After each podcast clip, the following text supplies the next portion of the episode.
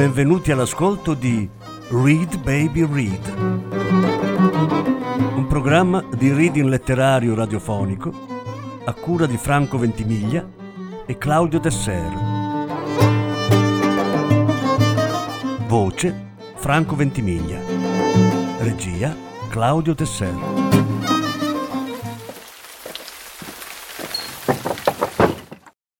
Luis Sepulveda Diario di un killer sentimentale. Lettura in quattro parti. Prima parte.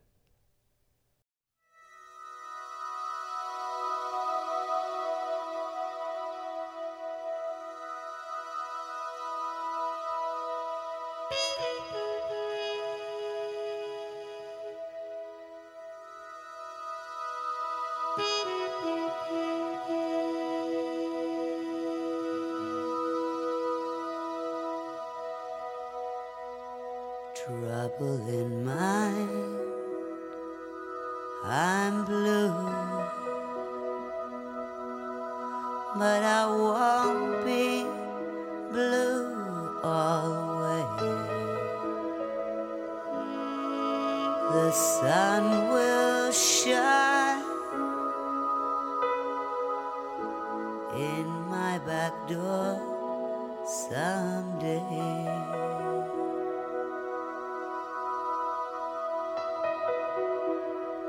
trouble in mind.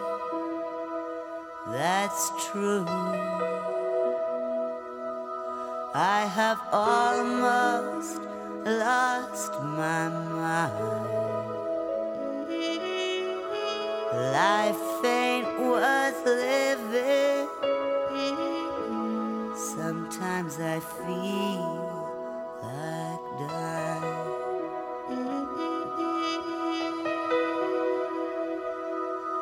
I'm gonna lay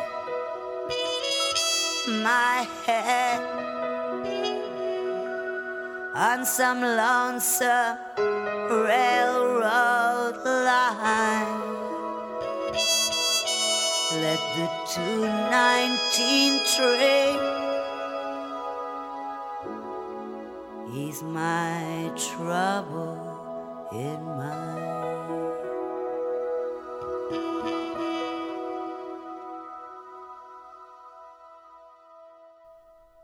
Primo giorno.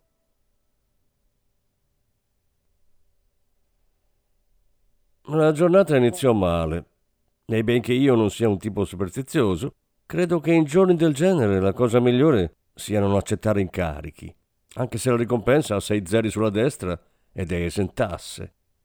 La giornata iniziò male e tardi, perché atterrai a Madrid alle 6.30. Faceva molto caldo e durante il tragitto fino all'Hotel Palace dovetti sorbirmi uno sproloquio del tassista sulla Coppa Europea di calcio. Mi venne voglia di puntargli la canna di 1,45 alla nuca per fargli chiudere il becco, ma non avevo attrezzi con me. E poi un professionista non se la prende mai con un cretino, nemmeno se è un tassista. Alla reception dell'albergo mi consegnarono le chiavi e una busta che aprì nell'ascensore. Dentro c'era la foto di un tipo che non mi piacque. Giovane, sui 35 anni, snello, bella presenza, seduto davanti a un lungo tavolo in compagnia di altri cinque tizi che gli assomigliavano. C'era anche un cartello che diceva Terzo incontro delle associazioni non governative, ONG. Non mi sono mai piaciuti i filantropi e, quel tipo puzzava di moderna filantropia. Un minimo di etica professionale vieta di chiedere cosa hanno combinato i tipi che uno deve liquidare. Ma guardando la foto provai della curiosità e la cosa mi dette fastidio. Nella busta non c'era altro e andava bene così. Dovevo prendere familiarità con quel viso, osservare i dettagli che ne avrebbero rivelato la forza o la debolezza. Il volto umano non mente mai. È l'unica cartina che segna tutti i territori in cui abbiamo vissuto. Stavo dando una mancia all'inserviente che mi aveva portato la valigia quando squillò il telefono. Riconobbi la voce dell'uomo degli incarichi, un tizio che non ho mai visto, ne voglio vedere, perché così funzionano le cose tra professionisti. ma che, dopo averne sentito la voce, potrei riconoscere fra mille. Hai fatto un buon viaggio? Ti hanno consegnato la busta? Mi dispiace rovinarti le vacanze. Dichiarò come saluto. Ti rispondo sì a tutte e due le domande. E quanto all'ultima cosa che hai detto, non ci credo. Domani sarai di nuovo in viaggio. Cerca di riposare. D'accordo, dissi e riappesi. Mi sdraiai sul letto e guardai l'orologio. Mancavano ancora cinque ore all'atterraggio dell'aereo che mi riportava la mia ragazza. Accidenti, che modo coglione di chiamarla! Dal Messico. E la immaginavo abbronzata dal sole di Veracruz. Le avevo promesso una settimana a Madrid prima di tornare a Parigi. Una settimana in giro per librerie e in visita a musei, le cose che preferiva, e che io accettavo soffocando gli sbadigli, perché quella ragazza, accidenti, sono proprio una stronzata a chiamarla così, mi aveva rimbambito. Un professionista vive solo e per dar sollievo al corpo il mondo offre un'ampia scelta di puttane. Avevo sempre osservato con il grande rigore il comandamento misogino, sempre, finché non la conobbi.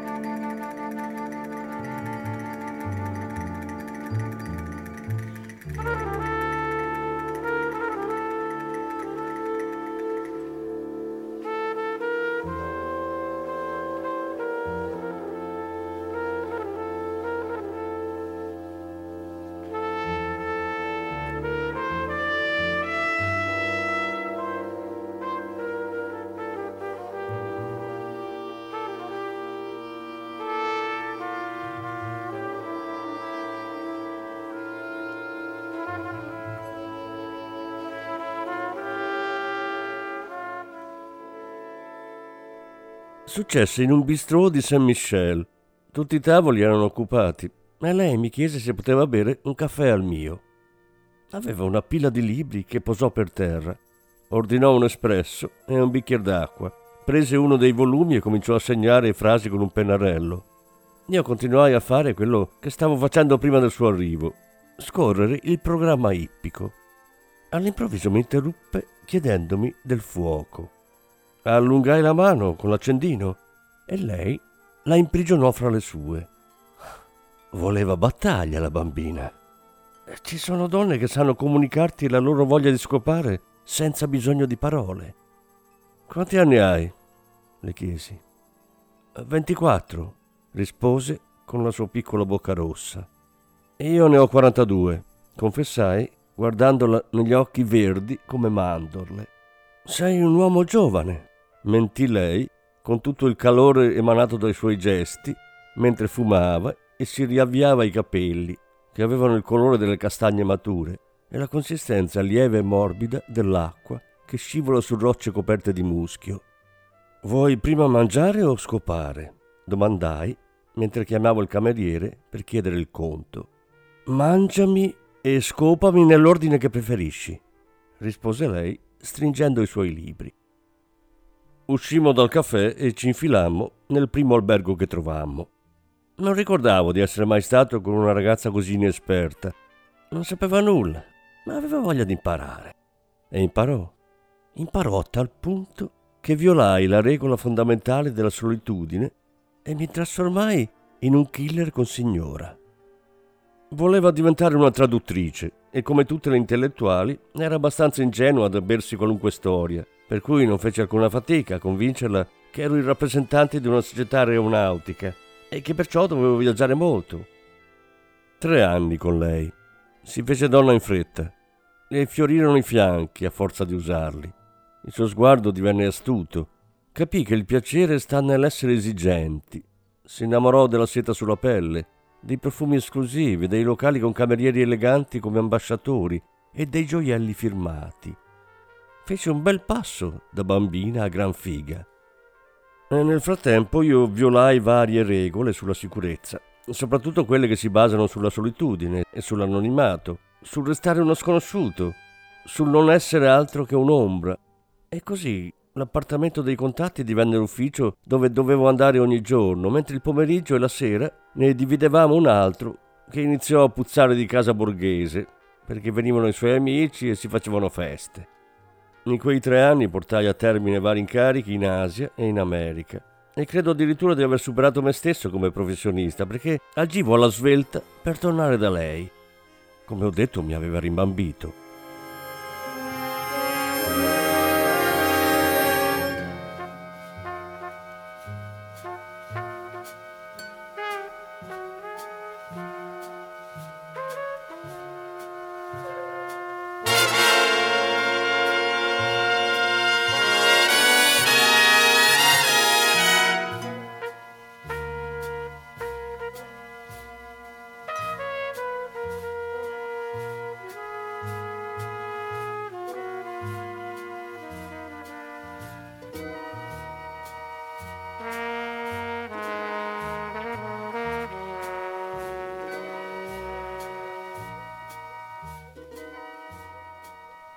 Verso le nove di sera decisi di uscire dall'albergo per mangiare qualcosa e bermi un paio di gin. Non le sarebbe piaciuto essere lasciata sola a Madrid. Le avevo pagato un mese di vacanza in Messico per tenerla alla larga mentre portavo a termine un incarico a Mosca. Certi russi si erano fatti troppo insolenti con qualcuno di Cali e questo qualcuno mi aveva incaricato di ricordare loro che erano solo dei dilettanti. No, non le sarebbe piaciuto essere lasciata sola a Madrid. Ma insomma, glielo avrei detto dopo la seconda o terza scopata. Una volta che mi fui rimpinzato di frutti di mare in un ristorante gallego, feci una lunga passeggiata nei dintorni del Prado. Non dovevo pensare al tipo della foto, ma non riuscivo a togliermelo dalla testa. Non sapevo né il suo nome, né la sua nazionalità, né il suo calibro, ma qualcosa mi diceva che era latinoamericano e che bene o male le nostre strade stavano per incrociarsi. Quel tipo è un incarico e nient'altro. Un incarico che appena smette di respirare ti farà avere un assegno con sei zeri sulla destra e esentasse. Perciò basta con le stronzate, mi dissi entrando in un bar. Mi appoggiai al bancone, chiesi un gin e decisi di distrarmi guardando il televisore che dominava il locale. Sullo schermo una cicciona idiota riceveva telefonate da altri idioti e poi faceva girare una ruota. I premi non erano così idioti come i partecipanti al programma. In una pausa lo schermo si riempì di ragazze in minigonna che mi ricordarono la mia. Mancavano meno di due ore all'atterraggio dell'aereo con a bordo la mia gran figa francese. Diciamo che nel giro di due ore e mezza l'avrei avuta in albergo. Non andavo a prenderla per una regola che impone di evitare gli aeroporti internazionali. C'è una possibilità su un milione che qualcuno ci riconosca ma la legge di Murphy pesa come una maledizione sui professionisti. Tenni duro per due gin davanti al televisore e poi me ne andai. La cicciona della tombola non era riuscita ad allontanare i miei pensieri dal tipo della foto. Che diavolo mi stava succedendo? All'improvviso mi vidi chiedere all'uomo degli incarichi cosa aveva combinato l'altro. Eh, voglio sapere perché devo ammazzarlo. Ridicolo. L'unica ragione era un assegno con sei zeri sulla destra. Ero sicuro di non averlo mai visto prima, ma anche in caso contrario non sarebbe cambiato nulla. Una volta avevo liquidato un uomo per il quale ero addirittura arrivato a nutrire una certa simpatia. Lui però se l'era voluta e quando mi aveva visto aveva capito di non avere più scampo. È giunta la mia ora, vero? aveva chiesto. Proprio così. Hai commesso un errore, lo sai. Ci beviamo un ultimo bicchierino? aveva proposto. Come vuoi. Servì due whisky, unimmo i bicchieri, bevve e chiuse gli occhi. Era un uomo meritevole e mi preoccupai che il primo pezzo di piombo lo cancellasse subito dalla lista dei vivi. Cosa diavolo mi importava del tipo della foto? Evidentemente lavorava per qualche organizzazione non governativa, ma l'incarico non arrivava da là. Nessuna ONG ha abbastanza denaro da poter ricorrere ai servizi di un professionista. E poi suppongo che non sistemino così i loro problemi. Di malumore mi avviai a tornare in albergo. La serata era ancora calda e ne fui felice per la mia gran figa francese. Almeno non avrebbe sentito la mancanza del caldo di Veracruz. Le piaceva che le mordessi il collo e bella abbronzata come doveva essere, mi avrebbe fatto venire voglia di morderla tutta. Accidenti, mi dissi. Stai già pensando come un uomo normale. L'addetto alla reception mi consegnò la chiave e un fax. La cosa non mi piacque. L'uomo degli incarichi non mi avrebbe mai fatto avere istruzioni scritte. Una volta in camera presi una birra dal minibar e aprii la busta. Il fax era stato inviato dal Messico dalla mia gran figa francese. Non mi aspettare. Mi dispiace ma non verrò. Ho conosciuto un uomo che mi ha fatto vedere il mondo in maniera completamente diversa. Ti voglio bene, ma credo di essermi innamorata di lui. Resterò in Messico altre due settimane prima di rientrare a Parigi. Là parleremo di tutto. Vorrei rimanere per sempre con lui, ma torno per te, perché ti voglio bene e dobbiamo parlare. Un bacio. Regola numero uno: star da solo e dar sollievo al corpo con qualche puttana. Chiesi che mi portassero un quotidiano e cercai nella sezione tempo libero delle pagine di inserzioni. Dopo mezz'ora bussarono alla porta.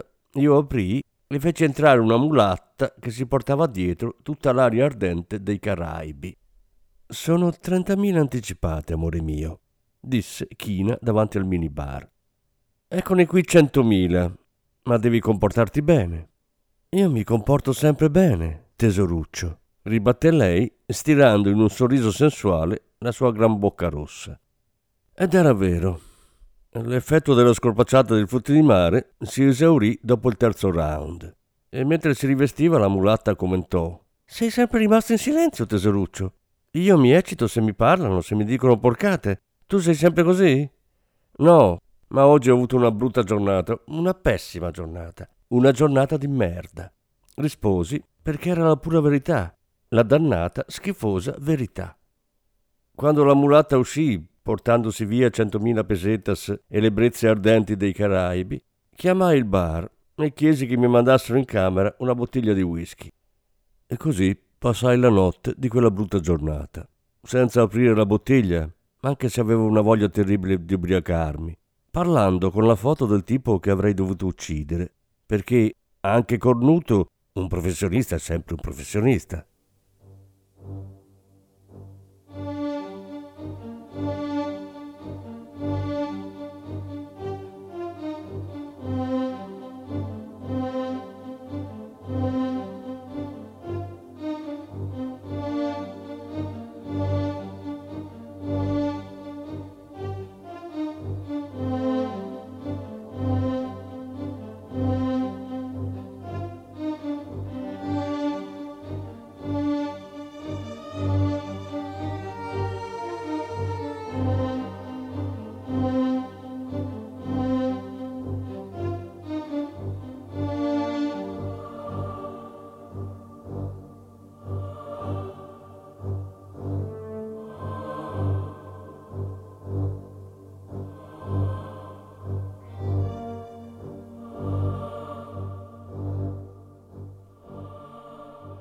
Secondo giorno.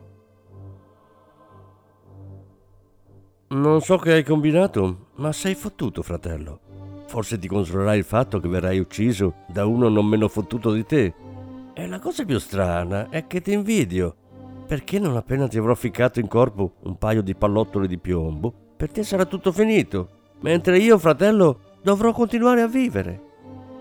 Volevo domandare al tipo che razza di uomo era e se per caso mi stava già aspettando, quando il telefono interruppe l'interrogatorio. Prima di rispondere tirai le tende e aprì le finestre perché l'aria fresca dissipasse la nebbia delle centinaia di sigarette che avevo fumato durante la notte. Era ormai giorno e la luce di Madrid feriva come sempre le pupille. Dormito bene? mi salutò l'uomo degli incarichi. Hai qualcosa per me? risposi. Problemi, tanti problemi, troppi problemi, sospirò lui.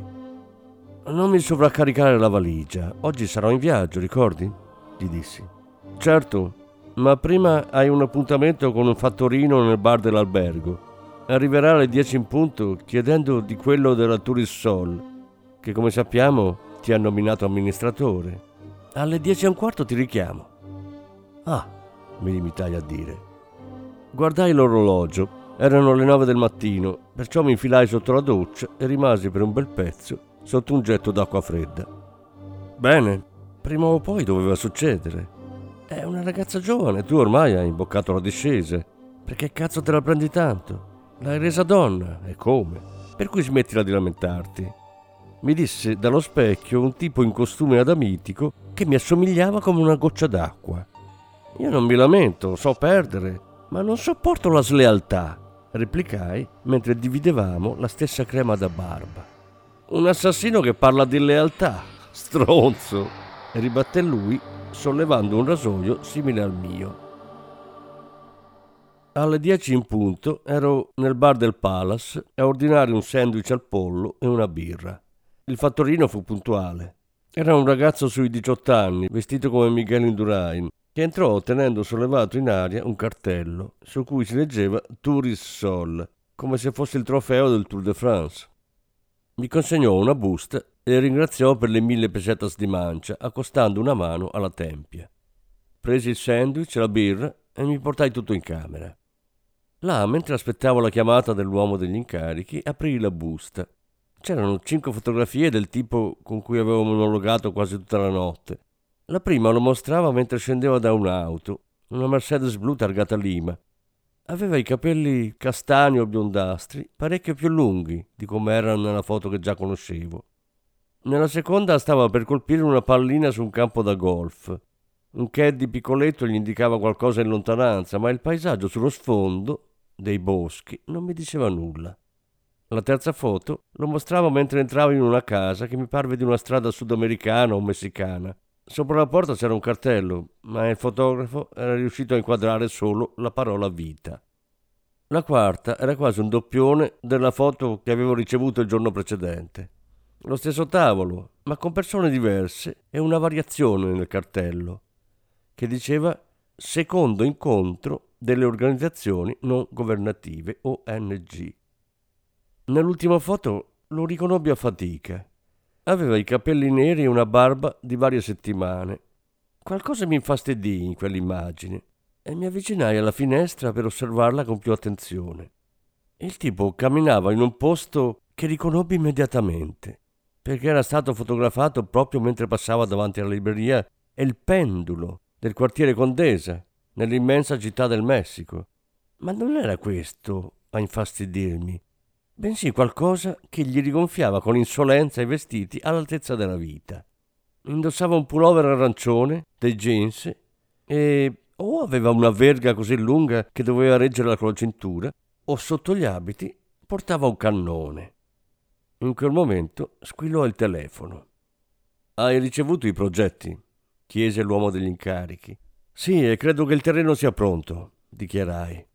Gli appaltatori vogliono un lavoro perfetto e allo stesso tempo indimenticabile, spiegò. D'accordo, quando devo partire? Dovrei aspettare un paio di giorni perché ci manca il materiale più importante. Va bene, oggi torno a Parigi, chiamami là, dissi e riappesi.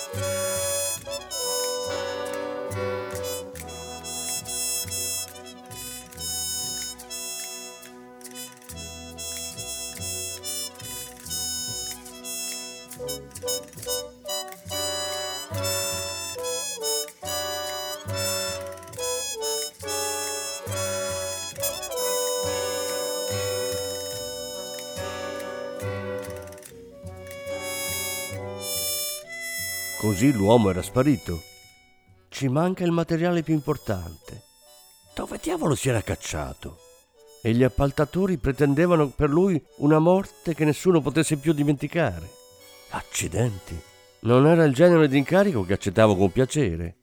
L'ultima volta che avevo portato a termine qualcosa di simile era stato a Los Angeles, con un tipo che si era scordato di pagare i suoi debiti.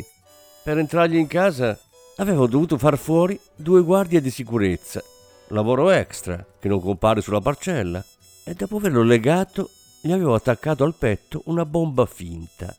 Poi avevo chiamato gli sbirri, i pompieri, l'ambulanza e uscendo gli avevo ficcato sette pallottole nella coscia sinistra si era dissanguato gridando che lo aiutassero, ma nessuno aveva voluto avvicinarsi per paura della bomba. Accidenti all'amico della foto. A quanto pareva i suoi peccati erano di quelli grossi e si mostrava abile. L'uomo degli incarichi mi chiama solo quando le prede sono perfettamente reperibili, perché io mi limito ad andare, ammazzare e ripartire. Trovarli è compito dei fiutamutande. Una foto in Perù, un'altra in Messico. Pensare a problemi di coca era troppo semplice. E poi faccende del genere le sistemano i sicari dei trafficanti, a meno che il trasgressore non sia un VIP. Accidenti, fratello, dissi guardando le foto. Cosa cercavi in Messico e in Perù? O meglio, cosa hai trovato in quei due paesi? E che storia è quella di giocare al filantropo in due convegni di ONG? Forse me lo spiegherai quando arriverà la tua ora. Ti assicuro che avremo tutto il tempo di fare una chiacchierata interessante.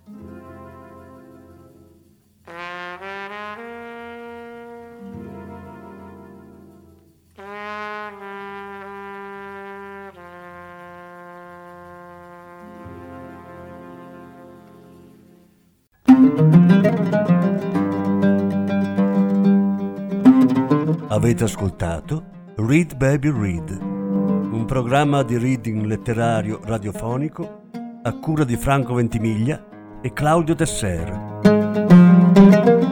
Grazie per l'ascolto, alla prossima settimana. La seconda parte della lettura andrà in onda la prossima settimana. thank you.